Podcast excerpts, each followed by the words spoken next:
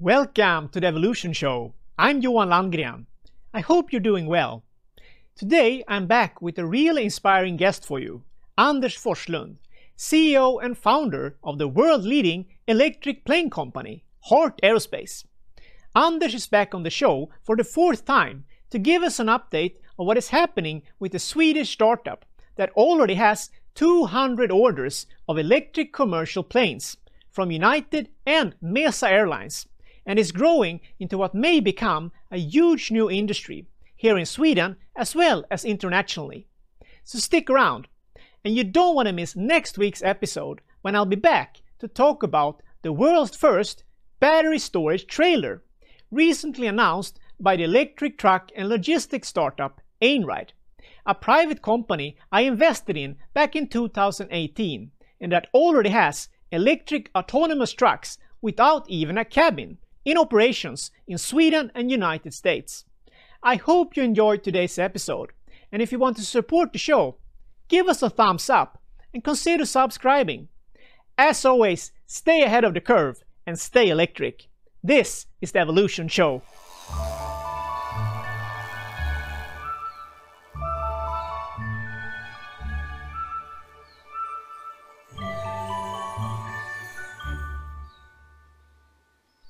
Welcome back to the Evolution Show, Anders Forslund. Uh, it's always great to be back. Thanks for having me. Yeah, uh, you are the co-founder and CEO of Heart Aerospace, and I've had the pleasure of having you on the Evolution Show three times over the last couple of years to talk about your super exciting electric plane that you and your team are developing here in Sweden. And for those who haven't seen our previous talks, I really recommend checking out the links. Uh, I provide them in the descriptions below. But for those who don't ha have a clue about what is Heart Aerospace and how can you make an electric plane, could you br briefly tell us a little bit about your company? Sure. We're Heart Aerospace. We're a Swedish startup, uh, or Swedish scale-up, I should say, uh, developing an electric aircraft. Um, electric aircraft are obviously planes that are driven by electricity, so batteries and electric motors. They already exist, in fact, here at, at our airport, uh, it's already being used by the flight schools, but they're limited to small sizes, about two, two passengers. What we're trying to do is to build a commercial airliner, the world's first commercial airliner that is driven on electricity. And it's, uh, it's a 19 passenger aircraft called the Heart ES19, um, which uh, we're really targeting some, some key demographic markets, including that one in Norway, where the Norwegian government has announced that they want all domestic flights to be 100% electric by 2040. Other Nordic countries, but also United States, where we have a large order, a purchase order for 200 aircraft with United Airlines, uh, the world's one of the world's largest airlines, and we think a global leader on on um, on decarbonization of air travel. Yeah, and uh, since we spoke last time, uh, I think it was about a month after we spoke, uh, um, you had a Heart ES19 uh, test flight actually of a smaller model, uh, which I, I, guess is, uh, I mean, very useful. People might think, yeah, that's just a model. C could you tell us about that? Yeah, so, so this was actually a, a, project that we did. it was it was part of a research project that we did together with the Swedish Innovation Agency, and and you know, from a personal perspective, it was super exciting, you know, seeing your plane up in the air, even though it's uh, one to five scale, so it's about five meters in wingspan. You know, when you're seeing it up in the air, you don't really see the difference. Uh, but from a technical point of view, what was the most exciting part about it was how unexciting it was. Um, we've taken a, a, a design philosophy and a strategy of keeping it very simple. So we've designed a very conventional airframe. Uh, it's similar to how, aircraft have looked over the last, uh, you know, 80 years or so. So it was when it came to actually, you know, adjusting it and making sure that that the flight physics and the flight controls were working, it like worked right out of the box, and it was, you know, floating really nicely in the sky, you know, traveling up to, you know, 100, I think, uh, hitting 150 kilometers per hour, and it was like the vast uh, majority of the work here we do is formal development, and it's nothing like building, you know, scale models. This was perhaps 1% of our budget that we spend on this, but I think it's a key learning is that there's a direct correlation with how easy it is to fly a scale model and how easy it is then to build a certified aircraft. You know, if, if, if, if it takes you a little resources to build and fly a scale model, um, that's probably because the design is inherently simple, inherently safe, and you will have little hiccups when you're trying to build uh, a certified aircraft, uh, which is a completely different ballgame. Yeah. And the last time we spoke, you talked about the electric motor. You have just started to test it with the propeller and everything, and now you obviously showed with the you know with the test flight uh, mini model that you had four nacelles and four uh, engines, electric motors, uh, I should say. Uh, can you give us an update about the motors? Have you been working on them uh, further on since we talked last time? Yeah, I mean, we, so we we tested our first electric motors, I think, in 2020, and uh, we're we're you know continuously evolving the prototypes. So we have uh, new stuff coming out, but but but a, a, big problem is that you're really taking that step from you know a demonstrator to a, a fully certifiable and a certified motor. And that, that's like a really strategic thing. And then it's also about, you know, ensuring supply. So making sure, you know, it's, we have now orders for hundreds of aircraft. We have four motors per aircraft and, and, you know, finding the strategic partners uh, uh or, or, you know, growing our strategic partnerships to get that, um, um, to get it into production organization is, is really what we're working on right now. Yeah, and, and you have chosen to use four uh, electric motors instead of two, two larger ones. Uh, and I think it's that you explained it um, to me before why you did that. And I think yeah. it's good to repeat that because it's uh, kind of uh, vital to understand. So it's about a factor 20 in, in, in the acquisition price between an electric motor and a jet engine. And, it, and it's a factor 100 when it comes to, to maintenance costs. So there's a reason why there are not many small, many small planes flying today and it's because, um, you know, a jet engine is the driving part of the, of the cost. It is cost the same whether the aircraft is 20 passengers, 30 passengers, or, you know, 70 passengers. And it's also the same whether it's, uh, you know, fly, it wears the same whether it's flying, you know, 100 kilometers or flying 1,000 kilometers. So small aircraft for short routes have always been like a bad business model. And it's also really bad for the environments because actually those are the routes that are polluting most per kilometer. So by going electric, uh, th those kind of constraints disappear and you also create a zero emissions plane. So I think that that, that is, uh, it's like really important part of value proposition.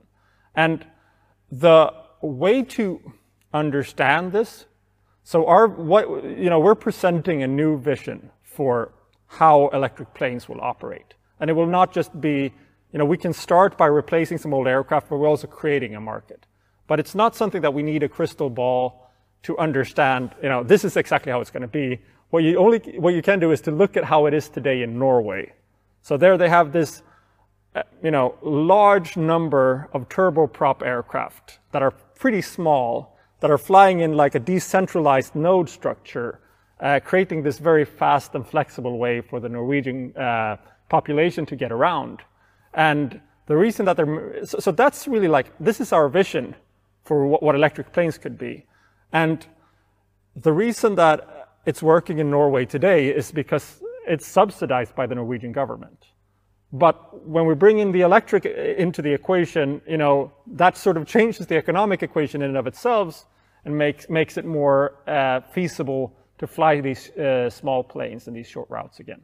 Yeah, and uh, speaking of Norway, that was one of my questions also. I mean, uh, are you focusing on Norway because of this? They are, they are in the lead, so to speak, and they understand the market, understand the, the potential for your planes. Um, could you say that that's kind of your key market, aside, of course, with, from the US uh, with the U large order there? But um, this, air, this company started as identifying uh, an opening in the market kind of a niche market, which is these Nordic countries, which I, I, think really best exemplified by Norway, which has this, you know, the geographic, um, the geographic uh, conditions. They have the the sort of um, environmental and environmentalist agenda, which is driving it as well, and they and, and, and sort of they have uh, they have the, the funding and the financing to pull this through. So it's like a really important market that nobody really was addressing. However, we've seen as we're growing this company that, that this is this is like a, a, a, product that has a global appeal. And so there are markets in, in all of the Nordic countries. There are markets in, in the continental Europe. There's markets uh, North America. You know, New Zealand is really pushing through. So, you know, we're, we're engaging with airlines all over the world. Um, so that has been really an exciting, exciting time. And, and also a little bit been reflected in the composition of our team here. You know, we have people actually coming from five different continents, uh, uh working in our, actually, I think it's six different continents, uh, from all continents, I would say, uh, that are working, uh, have moved here to Gothenburg, are working on our team. So it, it is really, you know, I think we've become, while we haven't lost track and focus on being, uh, you know, establishing, being, being that, that company that establishes planes in, in Norway, we are you know, also broadening our scope a bit. Yeah, and speaking of markets in Norway, perhaps we can just do a follow-up and talk a little bit about US. Uh, uh, are you still on track, so to speak, with your plan to, to you know, um, you know, have regional flights in the US? Is that still what you're focusing on in terms of the North Americas? Correct. Yeah. So, so obviously, United Airlines and Mesa Airlines made a uh, purchase order together for 200 aircraft. Uh, and, and, you know, this is a massive market. So, you know, speaking just in size, you know, the Norwegian market is like 5 million people and the US is, what is it, 330 million people. So obviously that's something that's really exciting uh, to us. And United and Mesa are also investors in our company. So, so we, we, we and, and also most of our investors are from the United States. So this remains a key focus for us. We are um, a European company, so obviously our main, our, our, primary certification authority is EASA. So we still have a little bit of a, you know, combining this with a little, little bit of Eurocentric focus initially, but we're definitely looking to, to, to uh, expand and capture this US market, uh, uh, you know, as evidenced by our orders. Yeah. Uh, we have to mention another exciting news since the last time we spoke is you have hired a test pilot uh, which, oh yeah, yes. so we have to mention something and talk about that. I think uh, uh his his name is uh, Andrew Larkman. Um, can Correct. You, can you tell us about uh, you know what his role and what he will be doing and what he brings to the table, so to speak? Now, I think we're we're you know we're a few years away from flight testing, where it's going to start in 2024, really, and but already now, actually, flight testing if you look at an aircraft development project, the flight testing program, the campaign is among the most expensive, if not the most expensive part uh, of the sort of getting, getting an aircraft certified into market. So most, there's the sort of a design theory called front loading, which essentially says that, you know, the time to save money and de-risk your project is in the early stages. Because the decisions that you make in the early stages is going to determine you know, uh, they're going to be very cheap. You know, they're, they're going to determine the fate of, of the program, and they're very cheap to fix in the early stage. But when you're at, the stage where you're sort of locked in on your design, you've gone through preliminary, preliminary and detailed design, and you realize that something's wrong, you know, going back all that way, changing everything upstream with all that, that takes a lot of time. So what you really want to do while you want to keep your organization lean is to bring in the different perspectives. So getting a test pilot here, you know, I'm sitting here in front of some of our hardware in the loop, uh, some of our simulators, you know, they're using this today, getting the pilot perspective there, also starting to planning for our flight test campaign and how that's going to be, be done. Um, that, that is like of utmost importance because this is essentially a tool for the pilot. Um, and uh, but but this is also a, a, sort of a mindset that we're bringing also to, for instance, you know, production. We're not a stage of mass production yet, but we're we're we have a head of production, we have you know head of manufacturing, all of this stuff to looking at the different um, producibility aspects of our of our aircraft design. Yeah. Uh, I can just, say, I mean, I, I, think it was 15 years ago when I went to high school. My, he, my friend, he, his father worked at um, this flight simulation school in uh, Arlanda, uh, SAS. Uh, mm. So we were able to go there, uh, me and him, and fly a 737. Uh, it was amazing. Uh, so I know, and that was you know long ago. Uh, I know that uh, obviously they are much more advanced today. Uh, and I guess is that I mean that's just a small part of it, but yeah, is, so, yeah. So, so, I've been very strategic in, in framing this, so I'm showing just the right amount. But but I think we we've released a video um, online about this as well. So this is essentially a, a hardware in the loop. We've built a, a sort of representation, a mock-up of the, of the cockpit, which is using the Garmin system. You know, we're working together with Garmin and actually, you know, we're putting everything together and, you know, essentially going on a flight in the actual plane with the actual hardware. Um, and and uh, the the only problem is that you know we can't put any sensors on this plane because we're not in the air. So everything has to be simulated and modeled. So we have these big racks here, uh, or, or, these server racks kind of uh, from a company called Aliaro, which is essentially generating the type of signal you know, to represent uh, what all the sensors and probe aboard the aircraft are feeling, and that's in turn connected to um, to, a, to, to, you know a flight simulation software. So it's it's really like you. This is super like this is a great tool that people would have you know have been really anxious to get their hands on in the past. But this is just shows some of the things that we can do with modern technology. Yeah, yeah, amazing. Um, uh, if we would like to, I mean, if we people might might wonder during these turmoil times. I mean, they, you have markets going up and down. You have the Ukraine mm. situation mm. and so on. Uh, have you been affected in, in any way in terms of perhaps getting components or even recruiting people or uh, financially? How, how have you been affected by by this? No, I think that the, I mean I mean the, the, this is uh, um, you know there's there's definitely ups and downs in the market, and and right now we're seeing you know uh, I think both the situation in Russia, I think the, the you know the, the inflation the way that it's rising, uh, so, some of our essentially what I think we're, what we're seeing is that there's a hype cycle to everything. Also, there's been a period where you know anything that's related to electrification has been very, very um, you know people have, have uh, uh, uh there's been a lot of room for a lot of companies to develop these types of technologies, uh, and now we're entering into a stage where actually you know the lessons learned that that it's actually kind of difficult to build and certify an aircraft. Um, I think that uh, so there's a lot of these, there's a, kind of a little bit of a process of elimination now where, where, where, where the concepts that do not have bearing, that do not have commercial or technical viability, certification viability, are being a little bit challenged. And it's also, so, so it's really like the most consequential and most uh, like important time in this development of this new technology. And I think it's not doesn't only it's not only true for for for aerospace, no. but also in, in all of these uh, electrification um, areas. Yeah. So yeah. so kind of the winners are being picked a little bit. Uh. So far, we we're, we're, on the heels of a very large fundraise. We're you know we have a large runway. We have the best investors in the world. So we're not directly affected that way, but obviously we're watching the market and, and we're we're uh,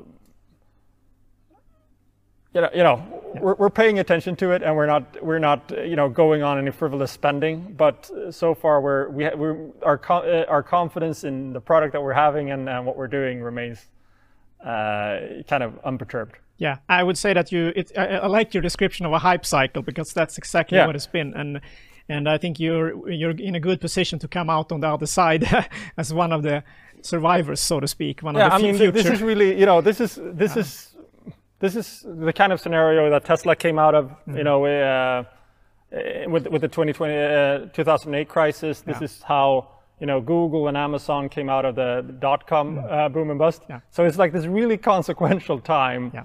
which is really like you, you need to have all your ducks in a row and have everything in order. Yeah. Uh, but but this is yeah this is when the winners are being picked. Yeah.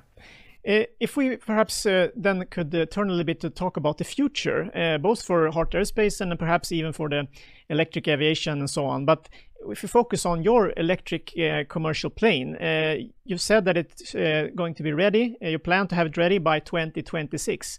do you still you think you can keep that timeline, or how do you think about the future?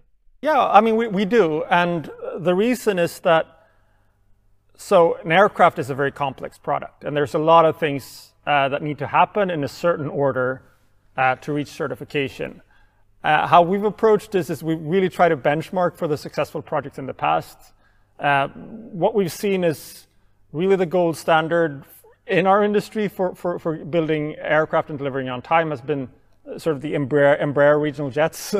so one of the things we've done is to hire a lot of that team, uh, have them be in charge of our planning, it is very kind of a, there's a very scientific and peculiar method to get all these things triggering on the same time and happening on the same time. Uh, and you know, it's aerospace, so so you know, we there might we might experience a delay, but there's nothing to suggest that it's uh, th- that we're experiencing that delay, right? Yeah, yeah. It, it, looks really, it sounds really great, and I I uh, yeah, I think it's. I look forward to see what's going to happen with you, uh, with your company on this, uh, with many milestones on the on the on the way, so to speak. Uh, but okay, uh, finally, uh, if anybody is looking to be part of perhaps joining your team or contributing to this transition, developing electric planes, what can the what kind of people are you hiring right now, and can you perhaps say anything of the kind of people you have on your team right now? How many are you today? Could you say anything about that? So we're about uh, 100 people here right now, uh, with some more coming in. It's people from 22 different countries, you know, six different continents. Um, but we've mostly been hiring sort of experienced aerospace professionals that have done this journey in the past. So essentially what we need is somebody who's an expert in anything from, you know, landing gears to avionics to electrical systems to mechanical systems. And also obviously the people that are not coming from aerospace that are, are really focused on battery technology and electromobility. But so we've been moving people from all over the world to Gothenburg, Sweden, and it's created a great dynamic atmosphere, you know, uh, very international. But we also recognize the need uh, to hire younger people, to hire uh, local talent. We we we have we have a big collaboration with Chalmers University or, or that, that, you know, where I came from, and we've brought on a lot of thesis workers from there. And some of them are actually also joining our company right now. So we're, so we're, we're, we're also bringing in the people, you know, passing the torch to the next generation. And it's, and it's super exciting.